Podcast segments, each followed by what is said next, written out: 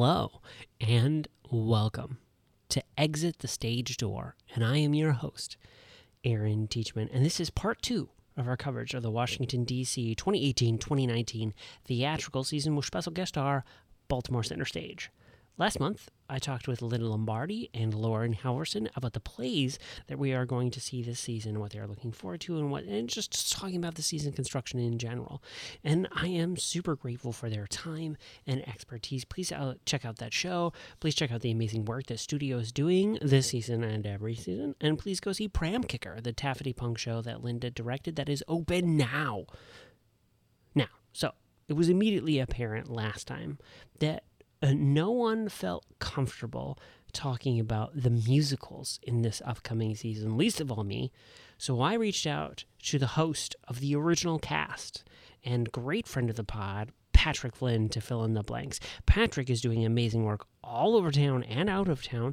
His short play, The Ferberizing of Coral, recently won the Samuel French Off Off Broadway Short Play Festival. His play Tinkerbell, recently on the stage at Adventure Theater, is going to have some life in Milwaukee and maybe beyond. He directed a play at Paid's Stage, um, which could have some life beyond that. And he's got a show of his own coming up with uh, Flying V called Sheila and Moby, which you should definitely, definitely, definitely check out.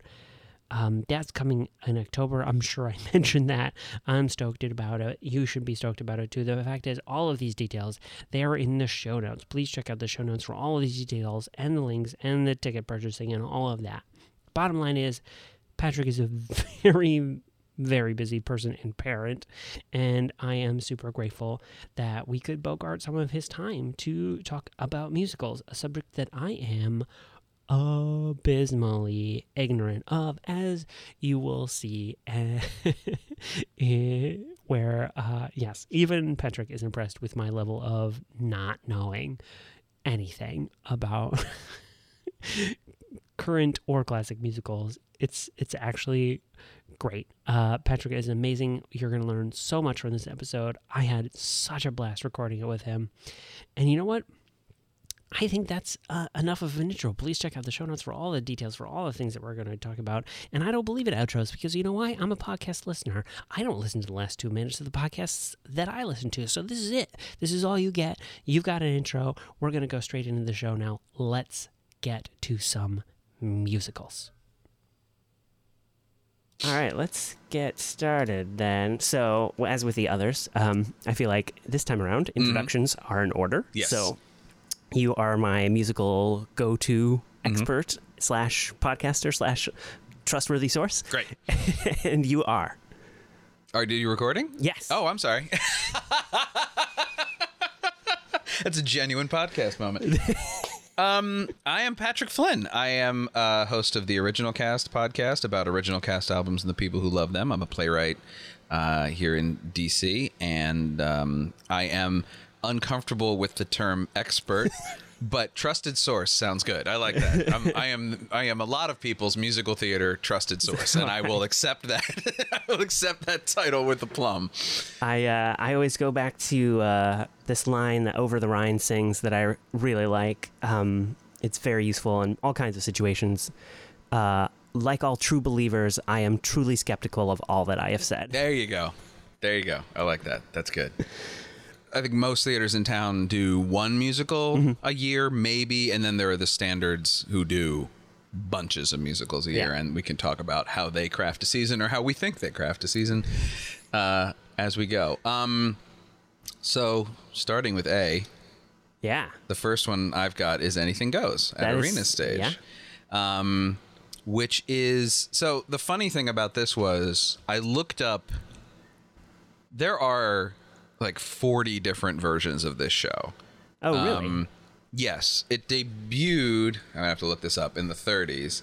Yeah. Um, and when it debuted, it's obviously pre Oklahoma, 1934. It's pre Oklahoma, but post um, Showboat. Okay. So musicals are um, getting into that. The story musical is a thing, but mm-hmm. it's more okay. still a play with songs that don't really have anything to do Gotcha. with the plot per Right. se. They're just sort of fun numbers. And Cole Porter wouldn't really write a book musical in the traditional sense until Kiss Me Kate, which Oh, is his kind of like straight up book musical. The songs, most of the songs go into the story in some Ah, way, yes, advanced gotcha. character, advanced plot, do all that sort of thing. But at this point, he's still just kind of just writing tunes to Right. a, to a play, which is you know fine. And it's a it, it the arena has billed it as the gold standard musical. That's fine. Um, I'm not going to quibble, but it's a you know it, it's a it's a bold statement, but it's a marketing strategy. Um, yes. but so there are tons and tons of different versions of the show that Oh, you can do, and this one even looks different from any. I, if you read the credits, it's music and lyrics by Cole Porter. Oh yeah. Original book by P.G. Wodehouse and Guy Bolton and Howard Lindsay and Russel Crouse.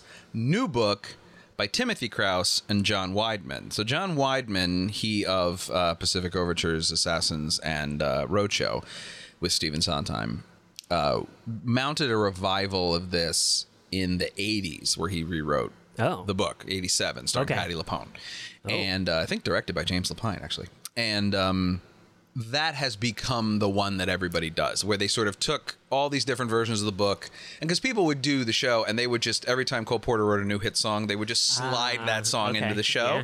and so you ended up with it was basically a jukebox musical, but one that Cole Porter had originally written, you Right. know. Um, so there's they they kind of streamlined the version a little bit, Mm-hmm. but Timothy Crouse, I assume somehow related to Russel Crouse, uh, maybe has redone that again. So I don't know. So this this may Right, be a whole new version. It may be Yeah. a version that debuted somewhere else and is coming here. I don't know, but it's a it's a interesting musical to go see for that reason, um, because you'd never know what you're going to get. gonna get, yeah. um, The cat directed by Molly Smith, and the cast is super exciting. Um, with uh, Soara-Joye Ross as Reno Sweeney, but uh, for all you High School Musical fans out there, uh, Corbin Bleu is playing the role of Billy Crocker in this production. So you know, we'll see. We'll see what it has to what it has to offer. Um, but Arena does a pretty, I mean, does very good job. So yes, you can. I can always expect uh, uh, amazing design choices, and I haven't Yeah. been able to find the designers. This Well, is yeah, Yeah. and it all takes place on the deck of a cruise ship, Right. Mm-hmm. So it's a very open. it- you, you can do kind of whatever you want with the set. I mean, unlike Carousel, which does have specific locations Right, every now and again. Um, and most musicals, this all literally just like most Yeah. sets you see is just like the front of a ship, and it's got two levels. Oh, okay. And there's the steam. You can see like the the uh, steam chimneys. You know whatever those things are called. the funnels. Sure, let's say that. um, and uh, neither of us are, No, are definitely shipbuilders. No. Uh, so it, it just looks like a ship. So they can Gotcha. do a lot with Yeah. it in the round, being the deck of a ship. You Yeah. can actually have it be the deck of a ship in a real, in a really real way. And I'll Mm-hmm. Be excited to see what kind of design they come up Yeah. with for that. Yeah, Definitely. that I, would be really interesting. the history of that, I too, I think is worth noting because there are. The, the way you brought up it, it was essentially a jukebox musical before we had Yeah. those words for it, but that's also the words for it at the time would have been something like review, yes, and it would have been totally understood. Ziegfeld, Will, Roger, Mm-hmm. like I mean, the Follies, these things all existed as a way of cramming things that people knew. Oh, and it's the same thing. I should say it's the same thing with Showboat. Like there are 40 Mm-hmm. Yeah. different versions of Showboat as time goes on until Hal Prince came along and sometime in the 90s and codified a sort of like Mm-hmm. Yeah. this is Showboat version of Showboat, which you can't. do. What's what's funny is people always say, "Oh, just do the original version." We can't really do that. I mean, it's not the version anyone has ever seen Right, or wants yeah. to see. Like and. Since the songs are so interchangeable, and since Yeah. Porter really wrote Cole Porter writes in a specific style, so you can bring his songs in and move his songs out in a pretty in a pretty easy way. Um, it's yeah, it's a show that that it, it's very of its time. That's what it's it. I don't want to Mm, yeah. think it's just rare that shows like Showboat and Anything Goes survived. Right, You know, eighty yeah. years to to the point where somebody goes, "Well, hang on, what is the original version of the show?" It is also a show, to be uh, frank, that has tremendous racial issues, Hmm. uh, but not the ones you're expecting. Um, the uh, there are two characters in it who are Asian, I believe Japanese twins, and it's part of the plot that these Asian these Japanese twins are there and do things that one would consider uh, to be horrifyingly not horrifyingly offensive. I shouldn't say that they are they are but they are props essentially. They are Right, not yeah, characters. they gotcha, are they are a farcical plot device that is essential to the revelation at the end where everything kind of comes together. So it'll be it is a show that warrants constant book rewriting. Right, And yeah. What I'm saying is Yeah, that yeah. also it it warrants tinkering because there is a way to do it without that because it's not like it's not interwoven in the plot they simply Yeah. exist to be a solution at the end Okay. so i don't know i mean i assume they will be there but it is very easy to give them something else to do give them some agency maybe give them some you know make them real characters. That is Right. something that Yeah. can be done. Um they're probably named something like ting and ling. I don't remember. It's not great whatever it is. Um when I saw it, the one time I saw, I saw my high school did it, but before I went there, and there were two Asian twins in the show, uh, and and they were uh, Brian and Chris Turner, um, and it was I mean it was an interesting moment to be it was the ni- it was the early mid 90s and like no it was early 90s and uh you know racial sensitivity was not on my mind let alone the minds of anyone at this all boys Catholic high school Oh my God. but having it be actual like it is one of the rare productions I've seen of a high school Right. like photos from where it was actually two Asian actors playing Yeah. the Asian parts let alone two Asian twins Right. so I guess points? I don't know. Oh, I don't know I- yeah. Yeah. Well, better than school, better than the alternative where I mean this has led to some high school yellow face. There I no question and that ain't good. my high school did the King and I almost, Oh, and in in rural Pennsylvania, where we're talking about like ninety percent white folk. So there was definitely yellow face involved Yeah, in that. So definitely props for for the or actually yeah. good casting there. Yes. Uh, cool.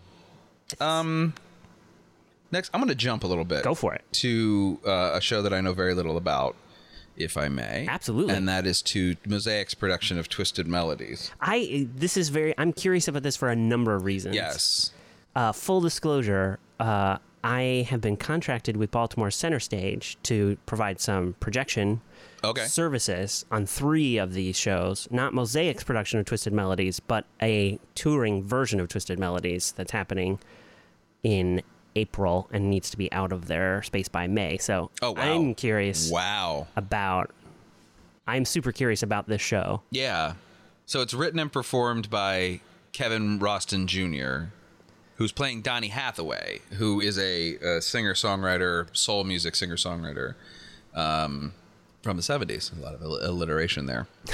um, who died young. He died in 79. He was born in 45. He died at 33. And he had some tremendous hits. However, songs that you don't know necessarily. I don't Okay. know as a like they are deeper cuts. That's Gotcha. that's that's the way Yeah, to put yeah, that. okay. Um, there were very popular songs in the soul. There, you know, seventy to like seventy three was his big his Yeah. big operation. He was big with Roberta Flack, who Oh, everyone okay. knows. Yeah, yeah. Um, his big song that I know is a song called "The Ghetto," which is a long form um, funk meditation kind of in the sort of like Stevie Wonder uh, at the time, or right Oh, before yeah. Mm-hmm. Stevie Wonder did like Innervisions, where he has the song um, "Living for the City," which is a kind of a long form. And has more of a melody to it, but has like a skit in the middle, and has like a lot of musical passages that kind of drift. And the ghetto's like that. It's kind of a Okay. dance meditation. It's really interesting. Check out Donny Hathaway's music. It's Okay, really, yeah. really good and interesting. But this is, this, I I assume, ostensibly the life of of uh, of Donny Hathaway, and it looks like it's a one person show. Um, yeah, Mm-hmm. I believe that to be accurate. yeah. So that's fascinating. Yeah. Uh, that's an absolutely fa- he's a fascinating character.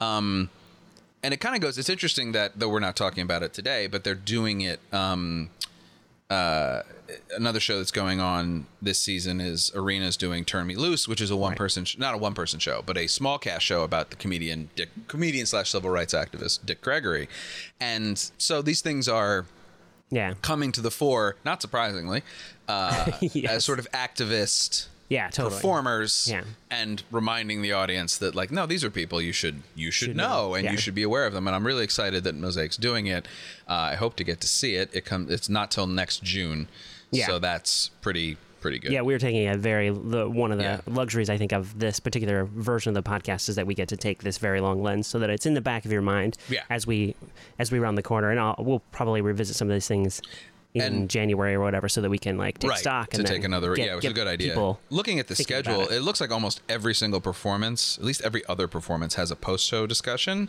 Oh, interesting. which will be very warranted. yeah, Um, it is a. Uh, um, it, it's going to show that I imagine is going to have. Uh, um, going to have some impact uh, because, it, as I should say, just so everybody knows, Hathaway died. Uh, Donny Hathaway died um, by uh, committed suicide. He jumped off the the fifteenth floor of his uh, the Essex Hotel. Um, apparently, jumped to his balcony. Nobody was there. Nobody saw it happen. But that is the sort of this the supposition of of what went on. And this play is based is takes place on the last day of his life. So I Oh, imagine wow, it will yeah. get pretty intense yeah. in that um, in that in that oeuvre. But that's exciting. That's an exciting show that you Yeah. may see the title of and go, I don't know what that is. Right, you may exactly. hear Donny Hathaway, you may not know who that is, but check out his music and check out um, check out that show. That sounds great. Cool. Now we'll go back to alphabetical order. Okay. We're both working off of a spreadsheet here. um, because I know this show. Center Stage in Baltimore is doing Fun Home. yes, Everyone's doing Fun Home. it does seem like the rights Every- have become available. Are available. available, and I think wherever you live right now, you can drive to a production of Fun Home. um, I know by coincidence, um, Courtney Lane Self, who is a director in New York, who directed my Sam French off off Broadway short play festival show, and is directing Sheila and Moby at Flying V, Oh. opening October 25th Thank here in DC. Um, I will be talking about that a lot. Uh, directed the very first I'm going to muddle this. It's it, it, it, it might be the first regional production of Fun Home Oh, after okay. it closed in New York Oh, in um, Beech Creek, Pennsylvania, where the show takes place. They actually rehearsed in the actual home that Alison Bechdel lived in. Yeah, it's pretty pretty that wild. sounds intense. Um, and so, but now it's that was last year, I think, and now it's kind of or two years ago. Now it is the rights are readily available from Samuel French, and um, um, well, I'm a company man now, and uh, it is it is everywhere. I know the community theater Yeah. I did in Wilmington, Delaware. They're doing it this season. Um, Center Stage Baltimore is doing it. So regions from community theater to regional productions, you'll be able to find Fun Home somewhere within 100 miles of where you live would be my guess um, and you should see it because it's awesome i know do you know I show? I know you really are just like I not a musicals guy man. I know This about. Bechdel, and I know Sure. that this is based on a, a well, comic is ungracious uh, graphic novel. yeah autobiographical Yeah, graphic novel and yeah that is that is enough. Like having Bechdel involved uh, Mm-hmm. is enough for me. oh sure um, but no, I don't know. yeah so it's her life story it's her growing up um i mean the the the line that hit that grabbed me when i saw them perform perform uh the song at the tonys so at the end of the song they they had the character uh, say the line, "My father and I both both grew up in the same small Pennsylvania town, and he was gay and I was gay, and he killed himself, and I became a lesbian cartoonist." And if that doesn't make you want to go see this show, I don't know what will. It really was a like, oh, that's a show. Holy crap, like, that's a musical. Like, oh my god! And I saw this. I was lucky enough to see this at Circle in the Square with the original cast wow. in New York, and it was just it's a transcendently good show. Um, obviously, your production quality may vary, but it is a really well written uh, musical and not such a complicated score that it's not like well you have to have a like when you do some of the older musicals like you have to like King and I is a great example. You have to have a true soprano. You Right, have to have this. Yeah. this is a show that's written it's a simple story and it's a simple and it deals with complex themes but the score keeps it basic keeps Mm-hmm. it moving now you certainly will be you know quality of performance and blah blah blah well may vary mileage may vary but it is a a show that I'm kind of willing to vouch for based Yeah, on the writing sure. anywhere anywhere it's being done. It is Yeah. a tremendously well written. I mean, I, yeah, I, I could gush about the show all day. I think it's well, I will s- tremendous. certainly vouch for the production quality of Center Stage, Right. And uh, Hana Sharif, And Hash Sharif, yes, is- directing, yes, uh, directing it, and will be the artistic director of St. Louis Rep. Uh, Oh, that's right. is either installed will be installed shortly before this show uh, which uh, opens, Opens January twenty fourth. Yeah. um, and or very shortly thereafter. So she's a very busy person, and I am very much looking forward to what she's going to do with this. Yeah, this, and it's a tremendous, tremendous show. Drive to Baltimore and see it, or if you don't, wait a year and Yeah. it'll be here. I 100% guarantee it. Uh, cool. Every time I go to this webpage and like Lincoln's assassination is a top, a top choice, That's a that's a tease for what we're going to talk about. I get a little, I get a little nervous. Um, yes, because Ford's is doing Into the Woods. into the woods. so they did Ragtime last year. Uh, No, two I years guess ago, technically, two seasons I ago. think calendar wise, I think you're accurate. yes, yes. 2017, but it was We did the Wiz The last. Wiz was last this Yeah. last season's musical, and this season they're doing Into the Woods. Um, with so- the director of Ragtime returning. is that P- uh, is it Peter Peter, Flynn? Flynn, Yeah. Um, yes, that's correct. Yeah, it's. Uh, I mean, it's Into the Woods. I don't know what else to say. I yeah. think you've heard of it. You've heard of Into the Woods, I right? heard okay, Aaron's heard of Into the Woods. I I'm haven't going to seen assume the whole thing. You haven't seen the whole thing. Well, like, so we when in the realm of doing community youth theater, Uh-huh. we did. There's you one season where we did Junior? experts, yeah, ex, Uh-huh. excuse me, excerpts, um, uh, for our own jukebox musical. That was a journey in sure, the summer. sounds like it. Yeah. uh, 1999. I'm sure there's a oral history just waiting for what happened on that particular summer. Some of which I'm actually probably old enough to know now. Um, Wow. But yeah, we did the like the versions that we were looking at all cut off at the end of the first act Mm-hmm. and don't go into the the darker territory that the second act explores. Yes, it does. Um, yeah, it's, it's into the woods. Uh, I don't. I don't know much what else to I- say yeah. about it. I, I don't have a cast list. I don't know that they've released. Yeah, there's it. not, there's not a whole yet. lot of information Um, out there yet, unfortunately, about Into the Yeah, Woods. which is unfortunate. I mean, it doesn't open until March. It's a while out, Yeah, yeah. and it runs until May. I mean, it's a long run, so. It'll Yeah, be- my guess is they haven't even actually contracted all of their designers at this point, not yet, not like on the dotted line. Yeah, probably. Yes, exactly. Right. I'm sure it is 100. percent I'm sure it's cast. I'm but- sure, yes, Yeah, they- but, they haven't. They haven't announced that yet, uh, Yeah. and I'm super excited to see who Yeah, that so who uh, that's going to be. Basically, put a pin in that. And think- Yeah, yeah. Michael Bobbitt choreographing. Yes, Um, uh, will be super interesting. so it's most of the ragtime team then, because Bobbitt choreographed Yeah, ragtime as well. Okay. yeah, yeah. So that's the that's the Nice. exciting part about that. Yeah. I will be going to see. I will be taking my son to see that. There's a hundred percent chance of Into the Woods. That's our and that's our not our only son time today, but it's No. uh, but it's uh And I there. I'll put in a little plug. Uh, just I worked on Ragtime and The Wiz um, Okay. on the projection team, and if you haven't seen a musical at Ford's Theater yet, it is. It, to me, it was surprising, but it is a surprisingly effective, lively venue for music. oh sure it's a really good place to experience music. Uh, I guess I, I mean it was a church. It it has Yeah. that sort of sense of like booming acoustics that they they use very well. Uh, so don't be put off by no not at all That it's a musical. not at all Ford's, yeah, it is a, it is a venue mainly known for its plays but it is uh it, yes they they can do a musical if they need to and and they do every year They Every do year now one. at this I didn't say yeah. need to Be like, well i guess we have to do a musical now at Olney which will segue into Olney then i guess um Yeah, I was confused by this. So, Comedy of Tenors is this. This is really funny. So, everyone's heard of Lend Me a Tenor. Yeah. Comedy of Tenors is the sequel to Lend Me a Tenor. Oh, okay. By Ken Ludwig. I mean, I saw Ken Ludwig still attached. Yeah, Yeah, yeah, uh, from York County, Pennsylvania. So yeah, yeah. That's true. Um, so I mean, but it's just weird because it's never. I've never. I've seen never it seen it. done. Without, I've seen a lot of productions do "Lend Me a Tenor" and Ah, and okay. and um, comedy of ten- excuse me, comedy of tenors in rep.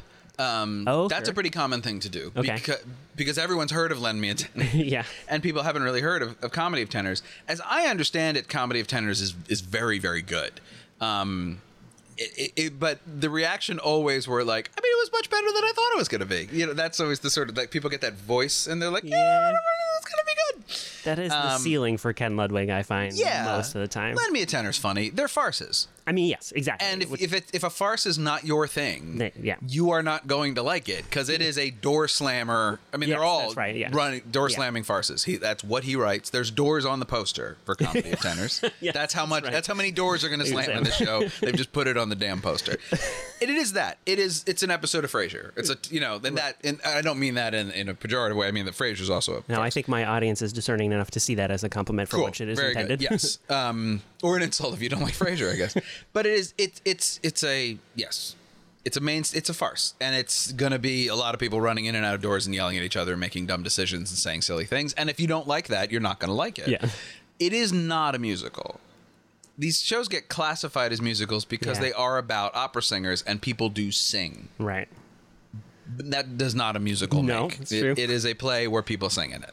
You know, it's like Masterclass in that Yeah, sense. yeah. Like Terrence McNally's Masterclass often gets it falls in between Right. because people do sing in it. But just because someone's singing on stage, even if they have live musical accompaniment as they do in, in uh, Masterclass, it, it is does not a musical.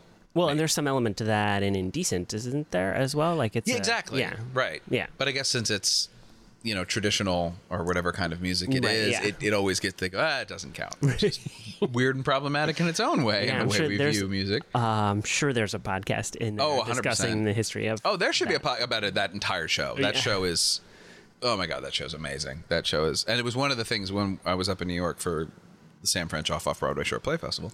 I'm getting better at saying that quickly. We were at the Victory, oh, is okay. off Union Square, where Indecent, a lot of bro- uh, shows you've heard of, Yeah. had their premiere. Indecent did, Avenue Q did, I, and there's you're walking down the hallway. And like all these posters and pictures, and like they have a Tony Award, and you're just like, okay, I'm gonna do my show now. this is a really good theater, you know, like better be good. um, so yeah, so that's comedy of tenors, but that gets us into let's let's go to before we go to Shirlington, Virginia. Let's go to Olney Maryland. Yeah. which is they're two places that are not close to each other. Not at all. Though I know people who live near Olney Maryland, who work a lot in Shirlington, Virginia, and I don't know how they do it. I but don't that's, either. That that's river is a is a big barrier. that's a big commute, man. Yeah. It's- It's a serious commute. Yeah. Uh, so yes, Olney is doing musicals because this is kind of what they do, and uh, they're doing South Pacific, Elf, Once, and Matilda. Three of these shows have one-word titles. I don't, I don't know how to feel about that. it's just one of those weird things you notice sometimes. So this, could- but I don't. So here's the thing. I I don't. I don't. I know a lot of people who work at Olney. I've never worked at Olney. Um, they don't commission work, so it's not Yeah. not really a place I'm probably going to work. So I can say, I guess, I don't know how they craft a season. Yeah, Um, that's a good question. It it it's the, the one of their criteria simply seems to be shows you've heard of, which is valid. It's not you know, but it is like aside from the fact that they have one word titles. I don't know what these and I mean they're except for South Pacific, they're all post like 2006 Yeah. shows. Um, I don't know what these shows have in common to to to make a season. So it does seem to be these are all shows you've heard of. These are shows you would go see based on the title uh, alone. They're kicking Yeah. it off with South Pacific, which is running now Uh, yeah. and runs through October. Um, and uh, yeah, it's Jessica Lauren Ball and William Michals at South freaking Pacific. You know, it's like it's like into the woods. I don't know. now, yeah. but except that there's this really interesting thing happening right now with shows like Carousel and South Pacific, Mm-hmm. where people are going. I'm making a face now, so I have, Yeah. to, I have to I have to make the audio version of the face. Is that the audio version? Um, because these shows have elements to them.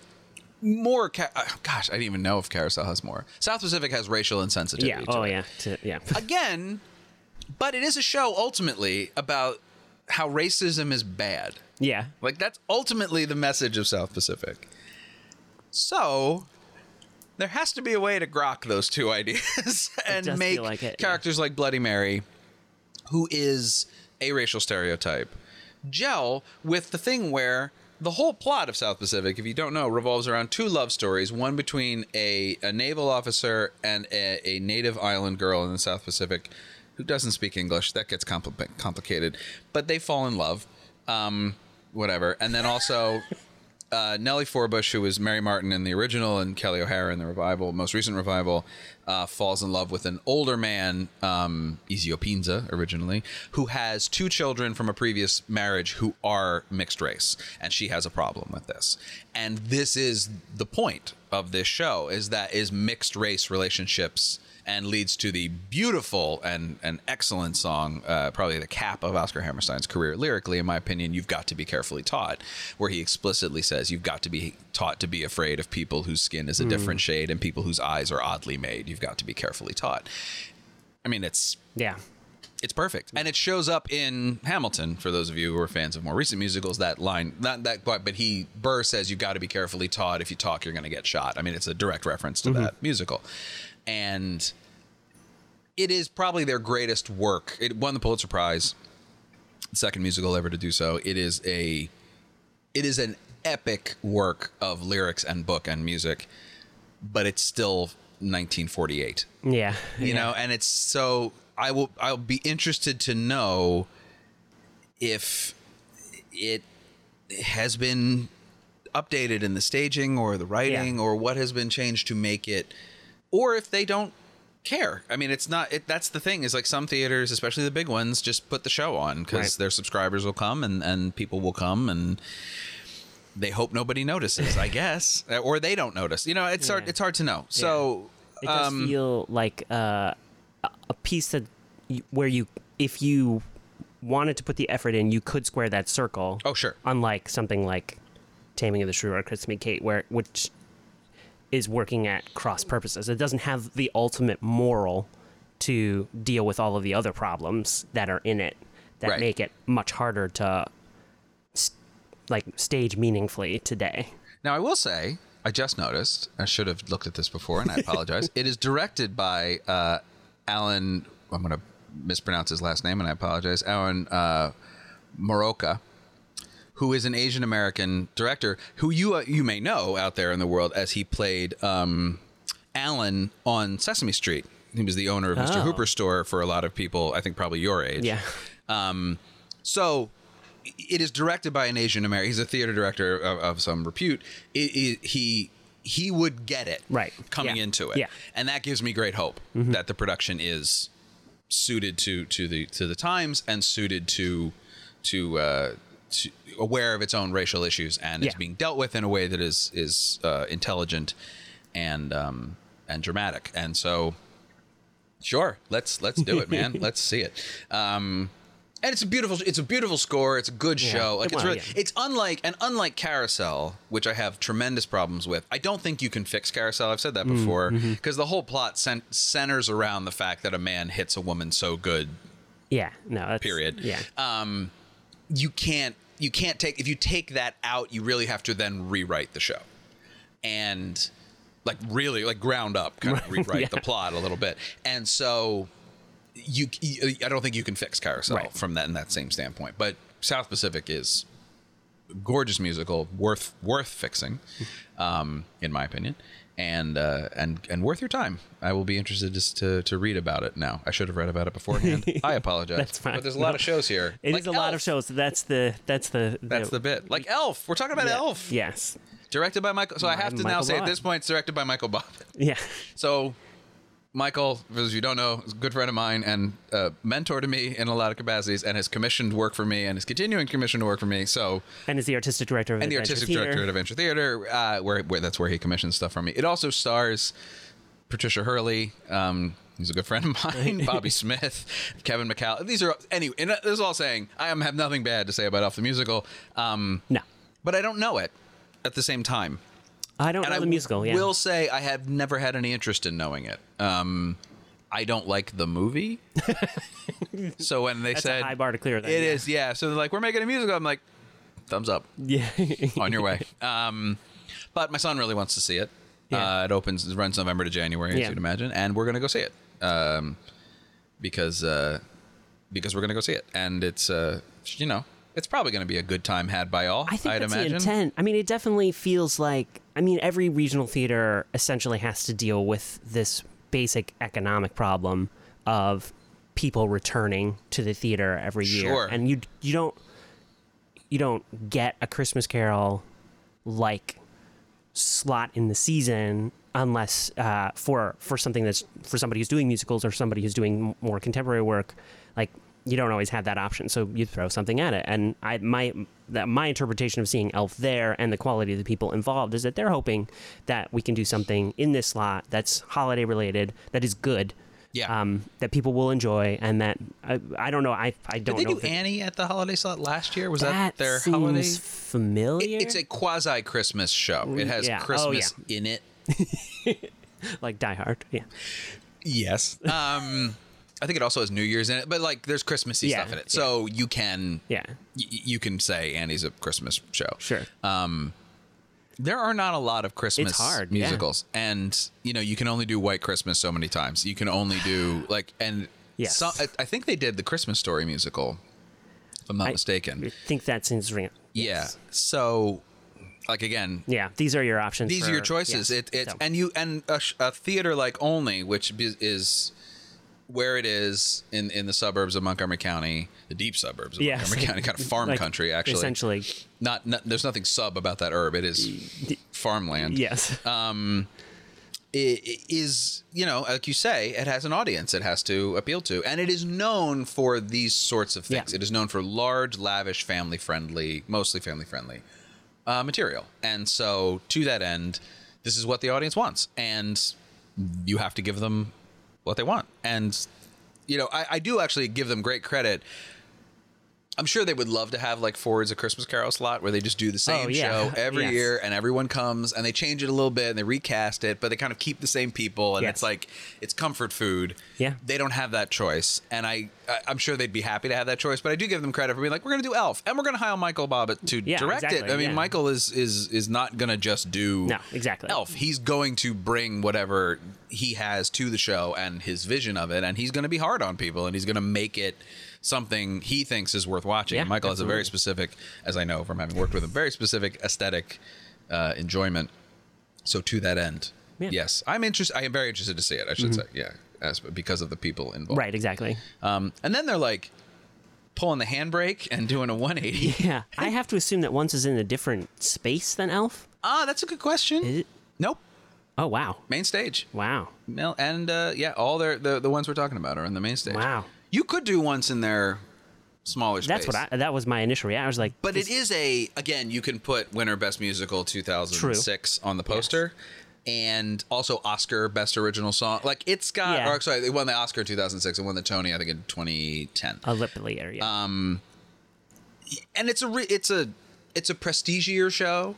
yeah. Which is interesting about it. Uh, Yeah, it's kind of the most. Well, actually, no. The next two shows they're doing, um, once is the most out of their wheelhouse. Yeah.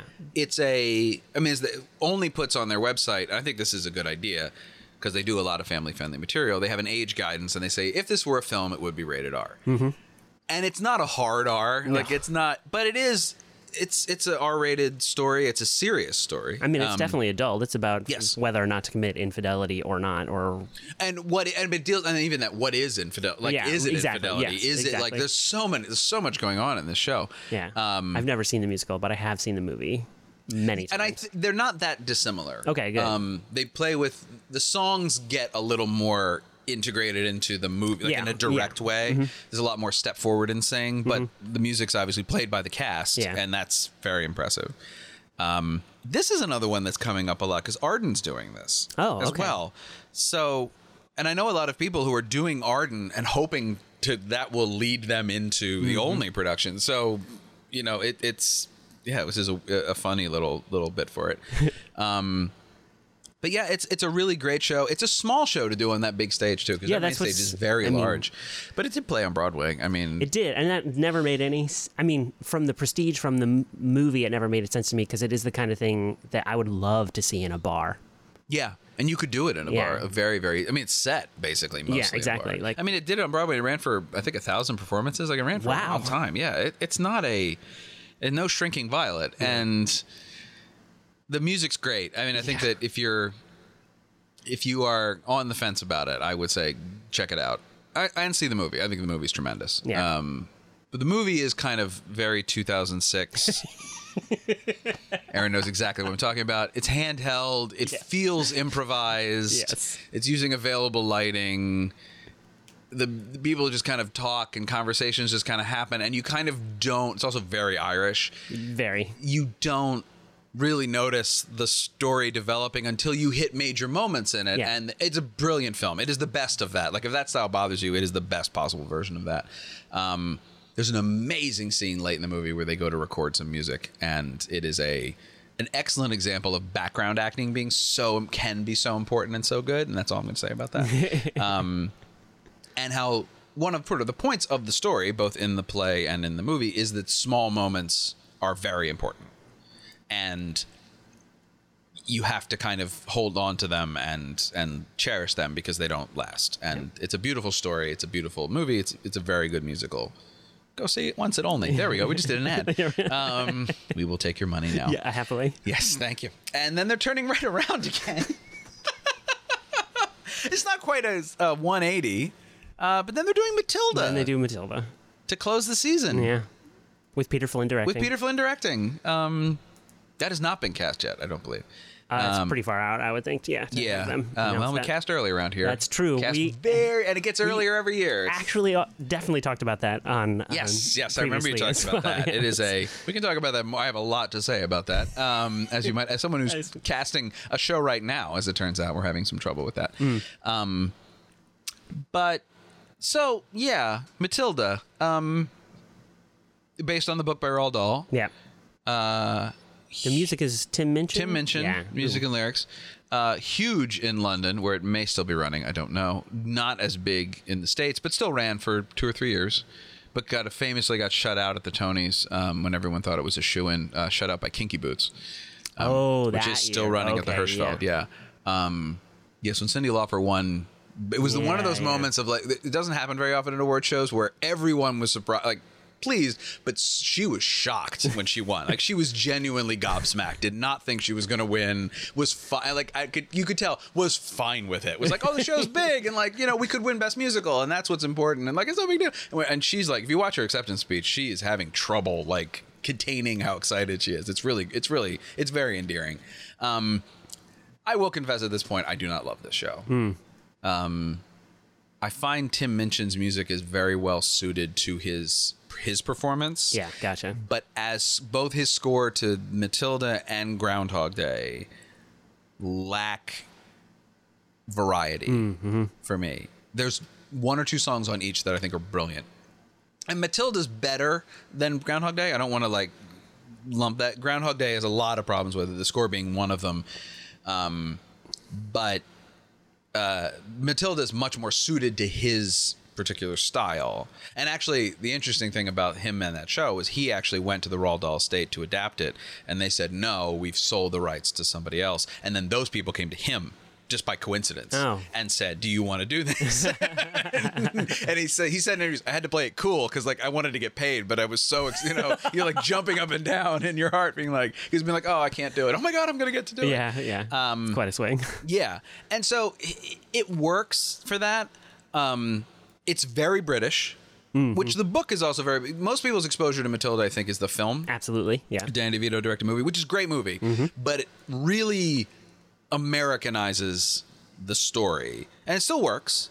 But there's a lot more of like the British public school Oh, mentality okay. yeah, in yeah. the book that is translated to the musical, and I think it's one of the reasons that um, the uh, the musical didn't quite didn't quite land with American Yeah, actors. that makes I actually now just realized I know who's going to play Miss Trunchbull, and I'm not going to tell you, but I am going to because I don't think it's been made official. I am going to tell you it's amazing. It was played by a man in New York. Oh, yeah. It is not being played by a man at Olney. It's amazing. I will tell you afterwards. It is absolutely amazing. Just trust me on this. The casting's going to be it's phenomenal. It's it's absolutely phenomenal. This actor will win another Helen Hayes award for this performance. I guarantee it. Um, and it is uh, so, but it's a musical that I kind of always feel held me at arm's length a little bit and was sometimes the character Matilda is very clever. I mean, it's part of the point. She's very clever and nobody likes her. And there's a lot of comments in it. Well, the kids like her, but the adults don't. And there's a lot of comments in it about the opening song is uh, called Miracle. And it's all about how parents treat their kids like precious little miracles, except Matilda, whose parents didn't want her. And it's a big part of the Dahl book is that she's an unwanted child. Um, and she sort of on her own stages a resistance against the irrational parental authority. It's a Roald Dahl book, uh, in other words. Um, and but so to that end, it I think that a lot of people went to it expecting the movie and got more the book, and it's very like I say, it's very Right, British. yeah. So they may have been turned off by that in the states. It still ran for a couple years though. I mean, it still did did very very well. Yeah, I just find the score to be not that interesting. Um, and uh, I I am now I've not seen it. I may change my mind about it as I'm almost certainly going to go see it. Yeah, My son likes it. Um, and so, you know, I, I, I, I'd say I'd report back, but I don't know. Um, we'll see. We'll see. Yeah. We'll see. Follow me on social media. I don't know Penguin. I'll tell you what I thought. Um, so yeah, it's it's a very very interesting season. It is, Though. yeah, I mean, hard to wrap my crafting these these shows. It's a yeah. I don't know. I, I it really does seem to be though that their their ethos is you've heard of this. And we do good work. I mean, they're relying Well, on yeah, their and they- reputation yeah. to be like that will take you the other half of the Yeah. of the way. Yeah. yeah.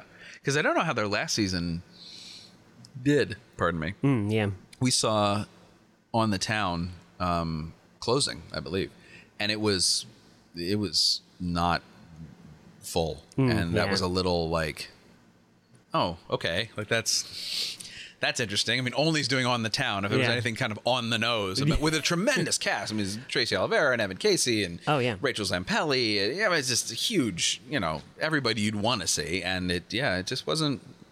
I don't know. It was a good production too. but- Ironically, I have actually seen on the town, um, like a semi-staged reading of Oh. it as a benefit in Houston for my friends who are okay. who are doing it. Um, so I have, I have actually seen it. Uh, what I God, think, we found one and it's not on the list. yeah. what I think it's interesting about that's interesting that you bring it up because the the thing about on the town is is one of those, and these are kind of pleasures to discover, where like, if you were there in the audience, you would instantly recognize a fistful of the songs. Mm-hmm.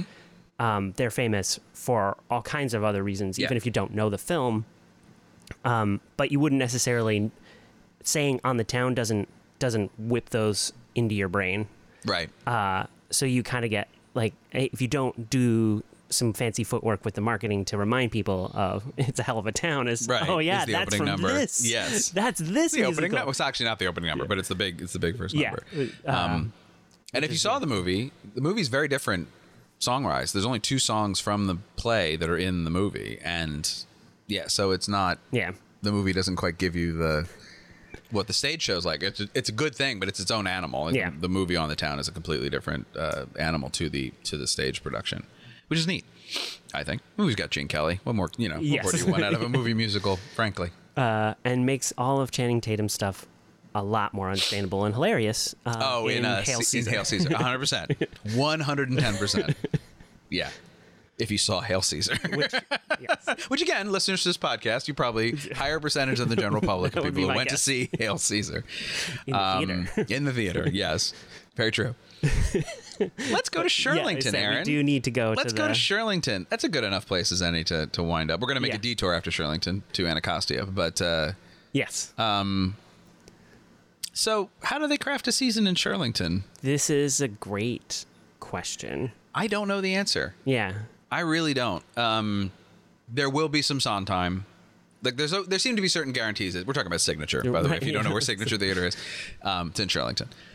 They uh, there's certainly. It seems to me there will always be a Sondheim Yeah. or two, because that's what Eric Schaeffer is known for, and Yes. he he does it really well. Not to I'm not belittling that at all. Um, there will be another musical you kind of have heard of uh, that was that was popular 30 plus years ago. Um, what would have been called contemporary when I was in college. Uh, there will be a small, probably a reimagining Yeah. of a musical, like a, a but a, a more like a more famous musical, but with a slightly reimagined staging. And then there will be some stuff you maybe have never heard of. And there's lately I've noticed there's been one contem- more actual contemporary uh, hit, which this so they opened with Passion, which is running right now, and they kicked it off with the Sondheim, and the Sondheim they, that doesn't get done. Hey, I said I, did not. I was not familiar with You were not familiar with Passion? with passion. All, Um, yeah. Passion is. I'm, I'm imagining they're doing the revisited version. Um, even though it won Best Score, Best Book, Best Directing, and Best Music, Best Musical at the Tony Awards, it only ran for 280 some Oh, yeah. performances. It's the shortest running Best Musical ever. Um, it is not an easy show, and even among Sondheim files, it is a, a very divisive show in his canon. I mean, it's the last Broadway show he's done to date. He he theoretically is having another one next year or the year after uh, with David Ives, but it was it's a one act Oh, okay. hundred some minutes. I mean, it's not a long one act, but it's only one act, and it is a rough story. Uh, the story is of a uh, very attractive army captain in Italy. It's based on a film. Um, who gets who's having an affair with uh, a woman who's also very beautiful, and he gets transferred to this remote Italian town, and there he meets the daughter of the commanding officer, whose name is Fosca, and she is I mean, she's ugly. It's part of the story. Um, ill and aggressively socially. She's terrible. She's just a terrible person. Like I mean, she but she's just she's odious human. Like Yeah, she's just yeah. a and he shows her very regular kindness, which most people don't. Most people kind of avoid her like the plague. He shows her very ordinary kindness. She falls in madly in love with him, kind of obsessively in love with him, and he of course rebuffs her at first but eventually he does fall in love with her uh, and i'll just run the plot because this it gets very interesting at the end um, i remember watching the pbs broadcast with my parents yeah which is available um, it's pretty cool and uh, the original broadway cast donna murphy and her tony award winning role etc uh, as they say, Jere Shea, gone tomorrow. Uh, he never really worked again. um, and uh, and Marin Mazzie in her Broadway debut. And uh, I remember thinking, like it got the, the as the plot was going on, my mother was like, "Oh, I see what's going to happen. He's going to have an accident. He's going to become disfigured. His lover's going to reject him, and he's going to wind up Fosca." That is not what happens. He ends up fighting a. There's a very interesting plot device that unfortunately comes along very late in the show, where the brother of Fosca doesn't believe anyone can love her because of ah. how she is mm-hmm. and mainly how she looks and so refuses to believe that Giorgio the main character is in love with his sister and challenges him to a duel which the captain like the commandant loses it becomes this huge like dramatic arc thing and the the original production is a little bleak. It ends, but it even it even tries to end on this like hopeful. It's not hopeful. It's super sad and bleak. And I think there is uh, when they took it out and retooled it and then redid it a little bit. They kind of toned and got another director. No disrespect to James Lapine, it's hard to write and direct your own stuff.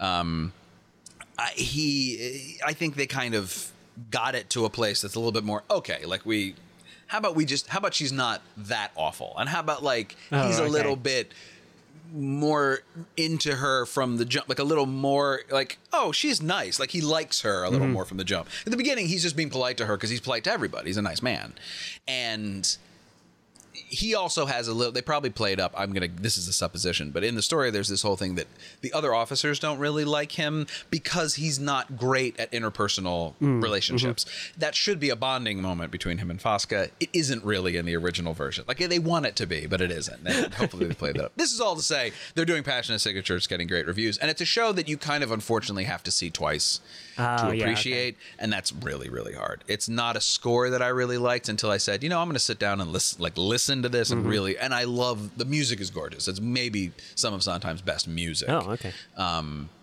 some of it is also very sondheim uh man's got it you know whatever He- Yes. it, was written in 94 he'd written a lot of shows already Yeah. people have things um but it's really and signature it's a show that i'm not surprised i'm surprised signature hasn't done more because it's right in their wheelhouse Mm-hmm. Right, of yeah. sort of like uh, you know major sondheim and un a show people only know if they like sondheim Right. So I'm not surprised they opened the season with it. Um,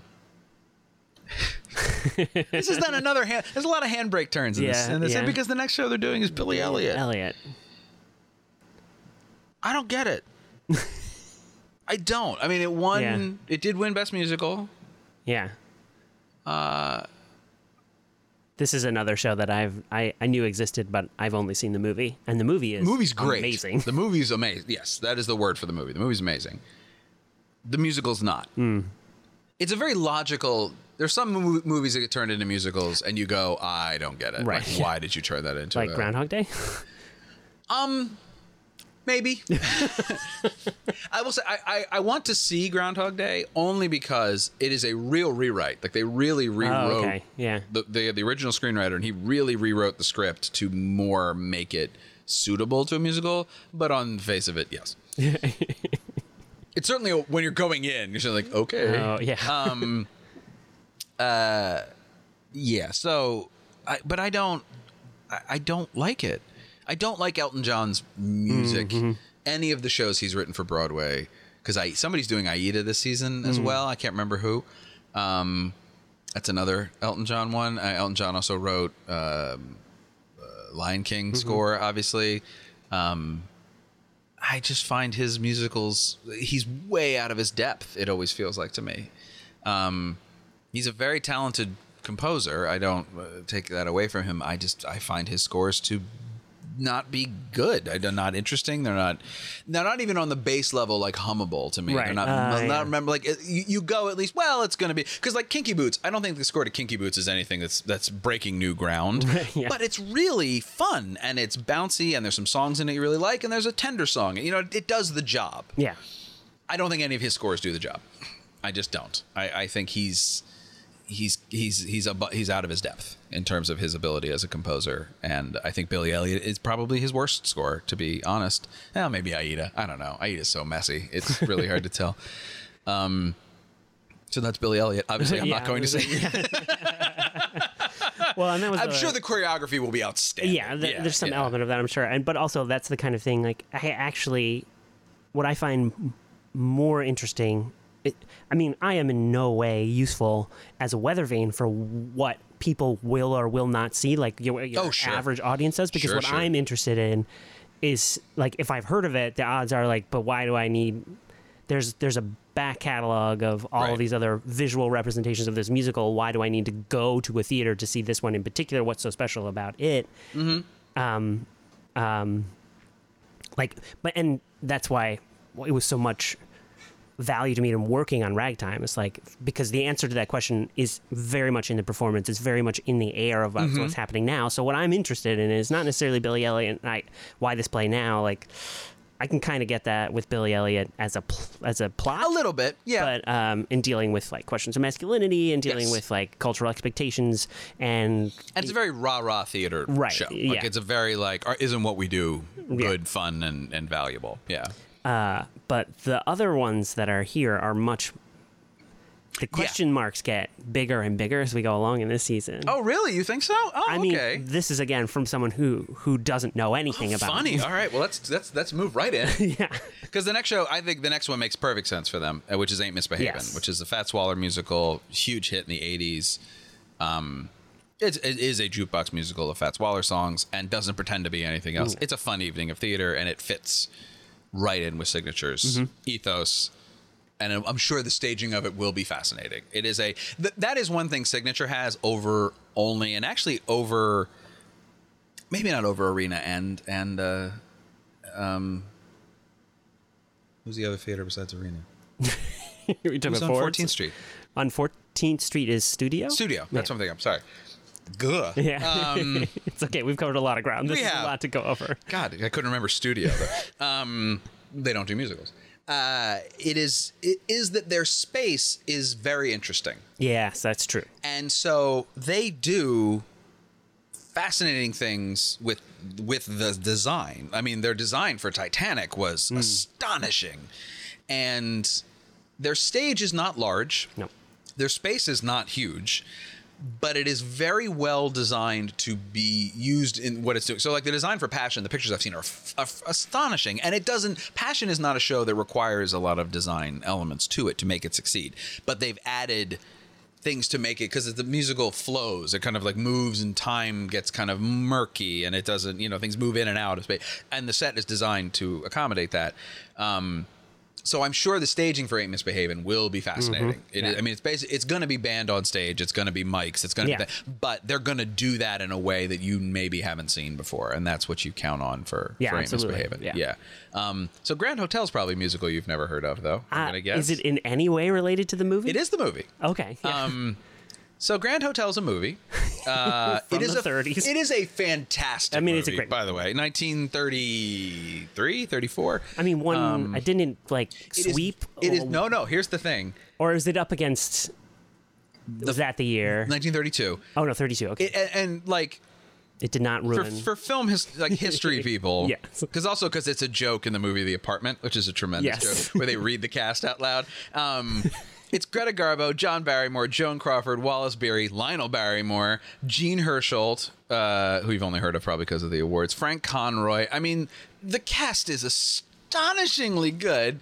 Um uh, produced by irving thalberg written by william drake famous however for being uh, only nominated for one Academy Award. It was nominated for Best Picture and it won. it is the only film ever nice. to have only been nominated for because it, it happens every now and again where a film is just up for Best Picture. Yeah. but that film never wins.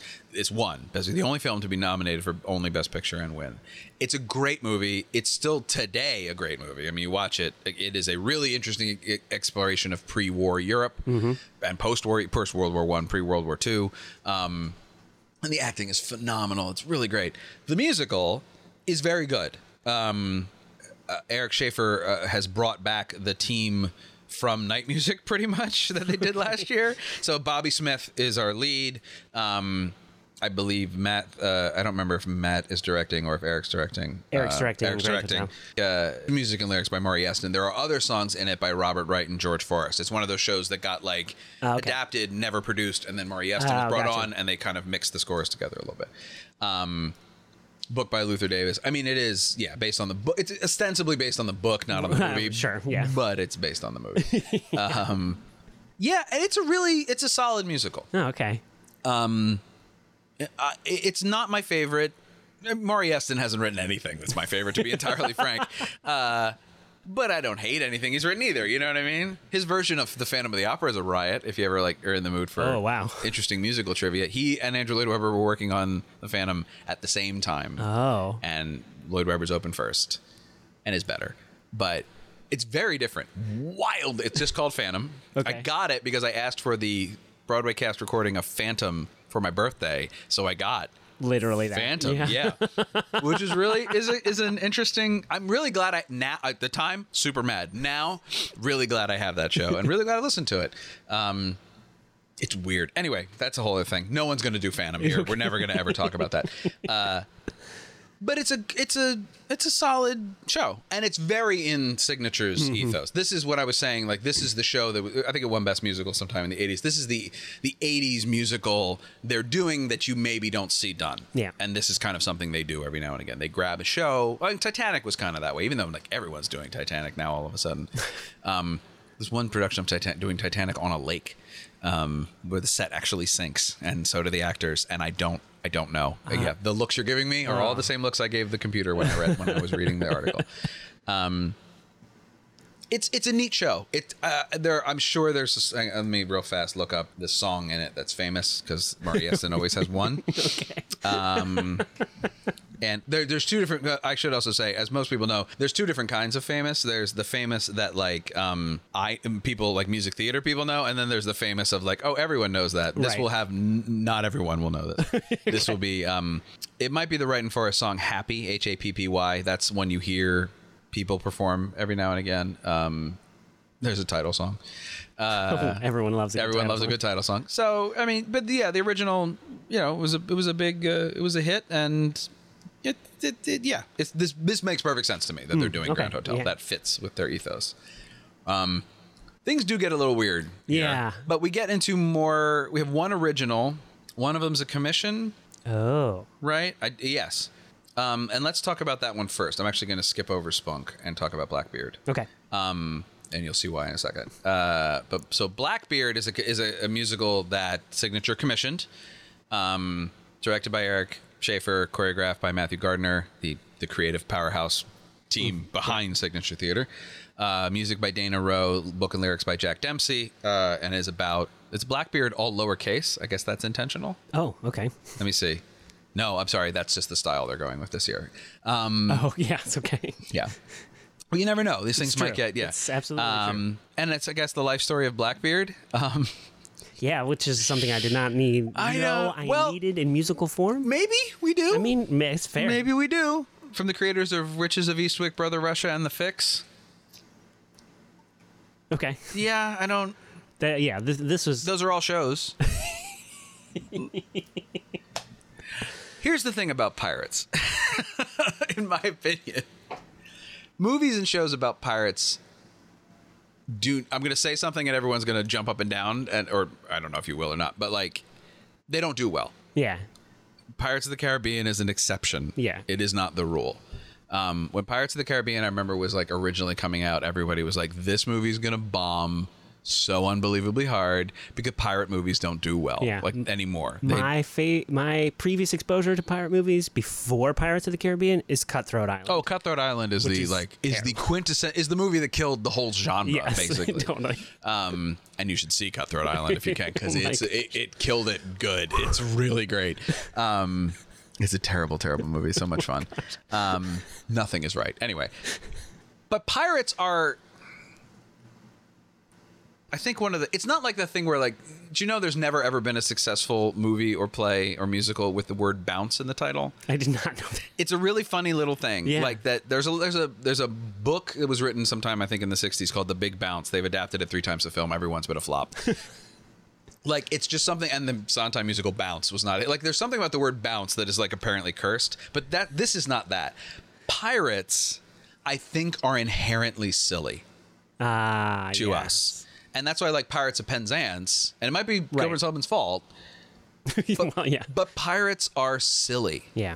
it's hard to make pirates threatening if you're not a child and like or to make them truly scary i mean Yeah. that's the thing the pirates of the caribbean kind of did Yeah. was those pirates were zombies that's a zombie movie all of a sudden not Right. a pirate movie Right, yeah. and you have johnny depp doing doing captain jack sparrow that's a whole other level i will Yeah. also say that like none of the other pirates of the caribbean movies are good whether they were hits or not This is true. Um, but so to that end, like I think people have like when they come out in the hats and the beards and the rings and the thing, like it just doesn't yeah. it's hard. It's hard to land with people. So I'll be interested to see how it does. Um it doesn't it it, it opens uh in in June. I, yeah, I don't know, man. Yeah. I just don't know. Uh I am all for people taking a chance, not Sure. not getting you wrong. yeah. And it's also the kind of thing though where I don't know that it's suited to their space. Yeah. because the big costume show, like all I just said about the way they use their space in very interesting ways, there are certain things that that space doesn't Still do can't do well. it, yeah. And like, like there's a reason that the signature production of Follies was staged at the Kennedy Center. Right. Like that's where that show needs to be. That their space is not suited for the Kennedy Center for for Follies. Now they've done company, they've done night music. They could Sure, do, oh, they, yeah. they could do almost everything else in the in the Sondheim canon. Yeah. But if a show needs to be on a big stage, you don't do it at Signature, and that's why I'm a little bit like this. The poster art anyway is Yeah. like this is a big show about It pirates. There's a Yeah. ship. Yeah. Uh, I don't know, man. Like we'll see. We'll see. It could be phenomenal. I'm not like I, Yeah. I, I really like Signature does outstanding work. Yes, they so- absolutely do. They are the premier musical production house in this city, and they hold that title every year, and they deserve it. So, I I just don't know, man. I just don't know. Um, so that's Blackbeard. What's the takeaway from Blackbeard? I. Um, the next one's really interesting though, because the next one is Spunk, Mm-hmm. um, which I don't. It doesn't say it's a premiere, but it kind of feels like it might be, and it is. Uh, so it's it's based on three short stories by Zora Neale Hurston of Their Eyes Were Watching God, which is a book you've probably had to read in high school, and is a great book. Um, and adapted and this production directed by George C. Wolfe. I mean, this is like this is legit. Um, and it's it's a musical question mark, which is why I've pushed it. Yeah. Two reasons I pushed it to the end. It, it has original music by Chic Streetman, so uh, but there's no lyrics credited anywhere. So I imagine it is there's music in the show, um, and uh, that's interesting. That's a very interesting idea. Um, and this is the show they do every year. There is a there's always a show that is like way out there. and I for me that show on this list is Blackbeard, but I think for them this is their show that's like way out there. um I should also say their last commissioned musical they did was the Freaky Friday musical.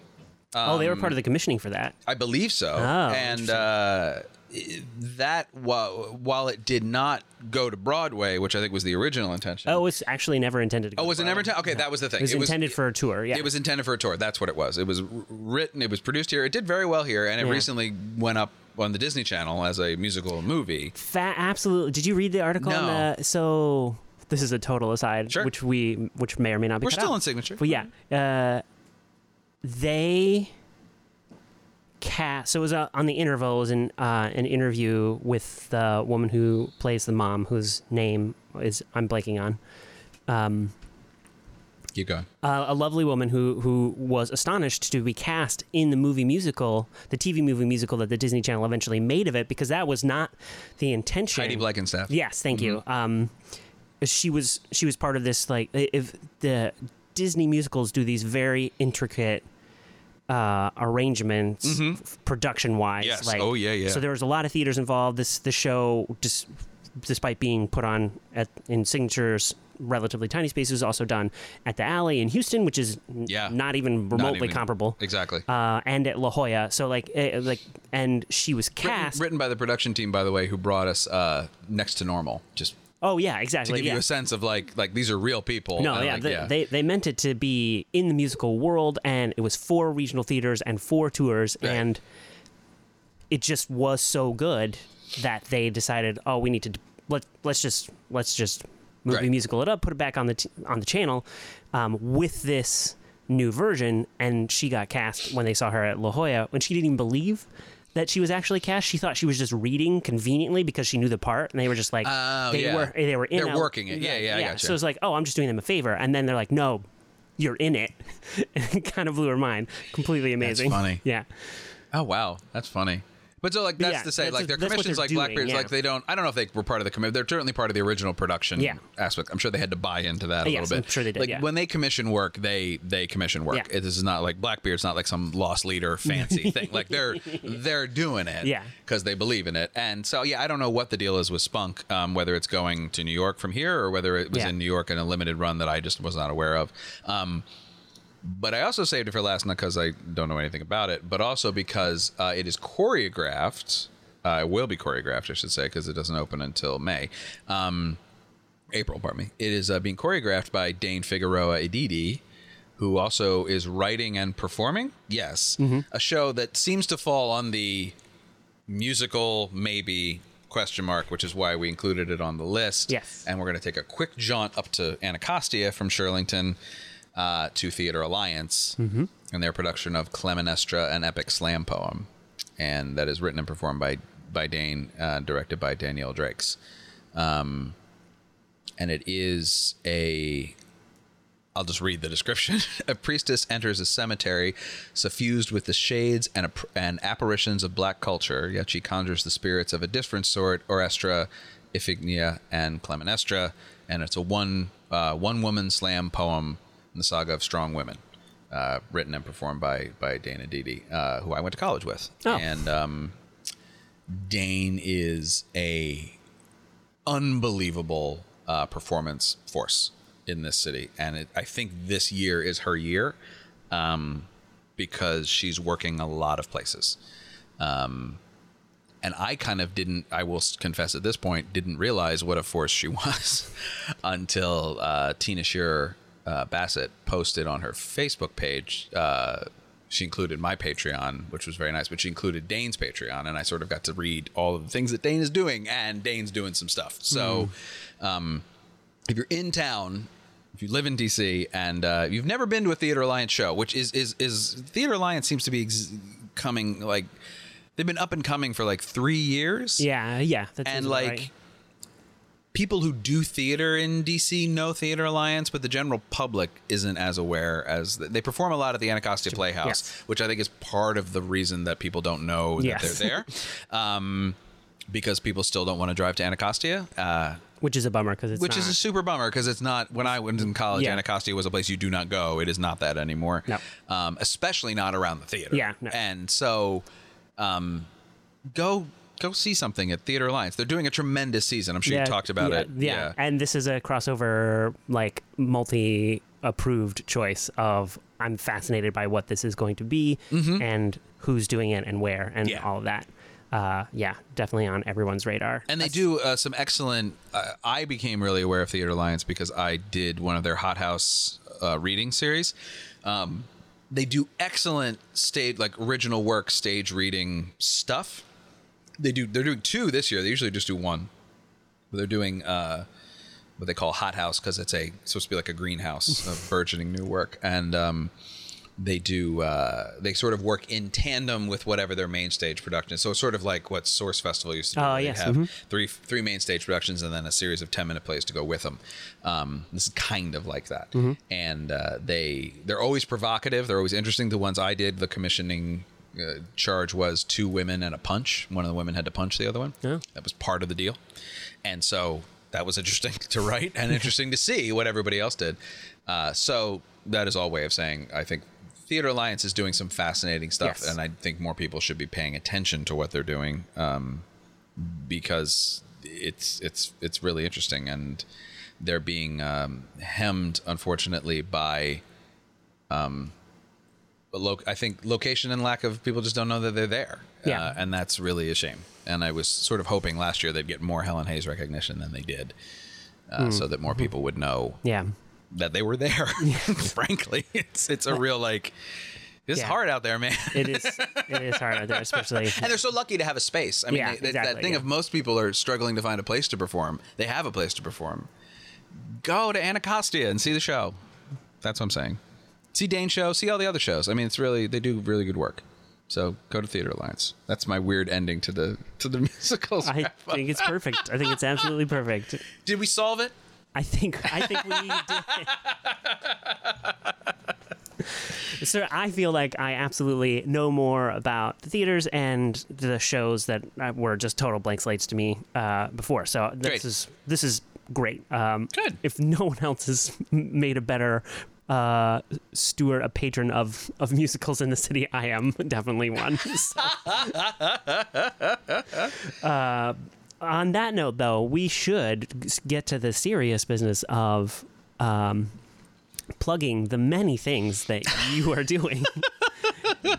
I am. Yeah, it's funny that everybody keeps saying that. Like you're doing all this stuff. I'm kind of staring down November as the time when like I've been working since April to like straight through to November doing three or four different things, and I'm just like. I'm kind of terrified of the fact that I'm going to have nothing to do. My wife it? and Oh, family are super thrilled. Yeah, it's a good timing for that. Good timing for that. Yeah, Christmas is good. But like I don't have anything after that and makes me kind of sit Yeah. there and Yep. go i have to work um so yes yeah i have a lot going on um so we had uh we had the tinkerbell Yeah. uh, which was at adventure theater which is closed however i bring it up because it is going to be in milwaukee at first stage in april Awesome. um, and then maybe in Maine the fall after that. Ooh. We're still talking about stuff. So, um, and yeah, so it's got that did really well here. It's getting really good response. I'm really thrilled about that. Um, and I love working in children's theater, so I'm really happy to have like my first one, my first big one from Michael out of the gate was was good, and that's a good that's a good feeling because it means there'll be more. um, and then I just got back from New York, where I was with the you've heard me mention the Samuel French off off Broadway short play festival. Uh, I'll just brag because it's what I do. Um, it. Yeah. It's cool. It's pretty like it's really cool. They they choose out of 850 plays. Yeah. They choose. They do this every year. If you're a playwright out there, you should absolutely submit to this. It's the best festival I've ever been to, and I said that to people before I won. So like this is like a. I made sure I said it to like all the people who ran it before they announced the winners because I wanted to make sure that they knew I knew it. I meant it. Um, that it is so tremendously well run. It is uh they pick short plays ranging from 10 to 30 minutes. Stick to 10 minutes. Um if you're a writer. Uh, and they had 850 submissions. They pick 30 plays every year to be in this festival. It runs over four days. Then they pick 12 semifinalists, 10 to 12 semifinalists that get performed again on the Saturday. And then after that, they pick six plays, which get published in an annual volume of short plays from the festival. And I was very lucky to be one of the six plays selected.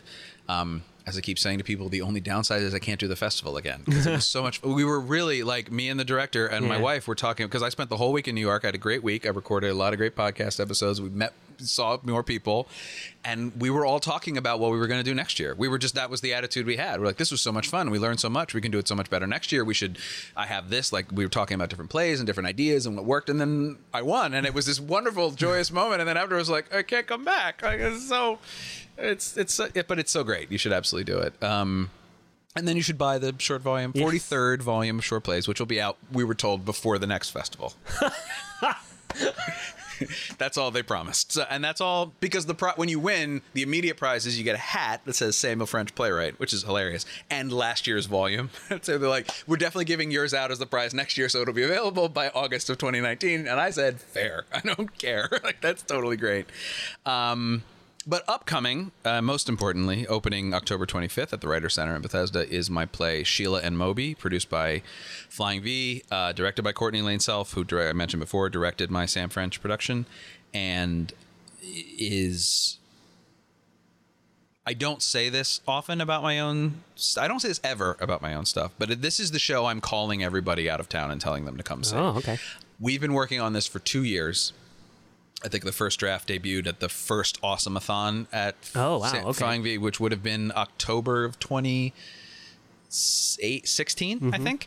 Um, and it, is a show I am unbelievably proud of. It is a script I'm unbelievably proud of. I'm so excited about the cast we've assembled for it.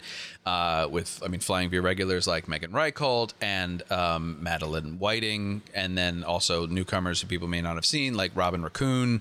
And uh, it is just uh, Cassie Cope, who's a, a coming out of Adventure uh, Academy, It's sort of her first like big part, and I'm really excited to, that we can be the ones for her to do that um, before she goes to college.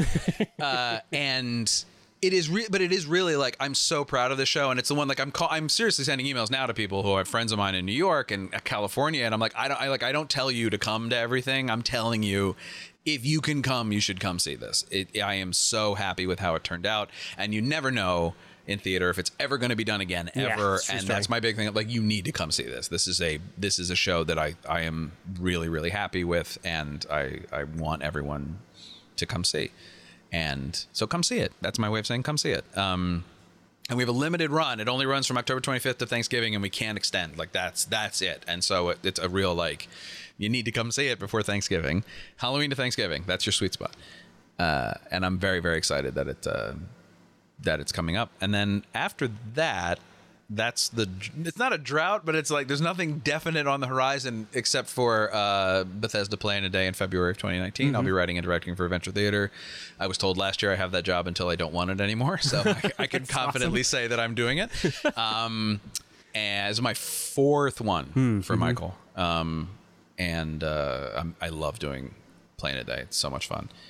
And uh, yeah, then after that, man, we'll see. There's a lot of like people talking to me, but like no, nothing on the calendar, which normally is fine. But having just had like having two shows go up, like having a busy like six months for a writer is so unusual that I am really staring down this break with with this like no there's not supposed to be a break I'm supposed to have another show that's supposed to be going into production like right now and it's not happening because that's not how life works I am so un. I mean, this has been an amazing summer, Yeah. and I'm so unbelievably lucky to have worked this much. I also directed something for Page to Stage in the middle because I'm crazy, and um, that was a great show that everyone should get behind. It's called Miranda After the Storm, or What Happens to Savage Little Whores. It's an ep- uh, epilogue to The Tempest, written by Amanda Zeitler. It was tremendous, and it should have a life after Page to Stage. And I'm doing my damnedest that even if I don't direct it, it does. Uh, so if you're out there and you're that all sounds interesting to you, it's a feminist uh, epilogue to The Tempest. Check it out Um, there's just so much great theater going on and in town on so many different levels and i'm so happy to be part of it on any level uh, but luckily in the writer level which is the level i like to be a part of it on. So that's how i feel. And thank you aaron. This was so much fun. Oh, thank you for hosting me in this amazing room. and We're- taking time out of your day. Oh, sure. No, we're sitting in my basement right now, which is not fully unpacked from the move, um, surrounded by boxes. And ve- this is actually good acoustical stuff, though. It is actually, very like, it's very like fluffy and and uh, and and cool. Um, And yeah, it's awesome. Thank you so much, man. Yeah, thank Great you. podcast. If I do say so myself.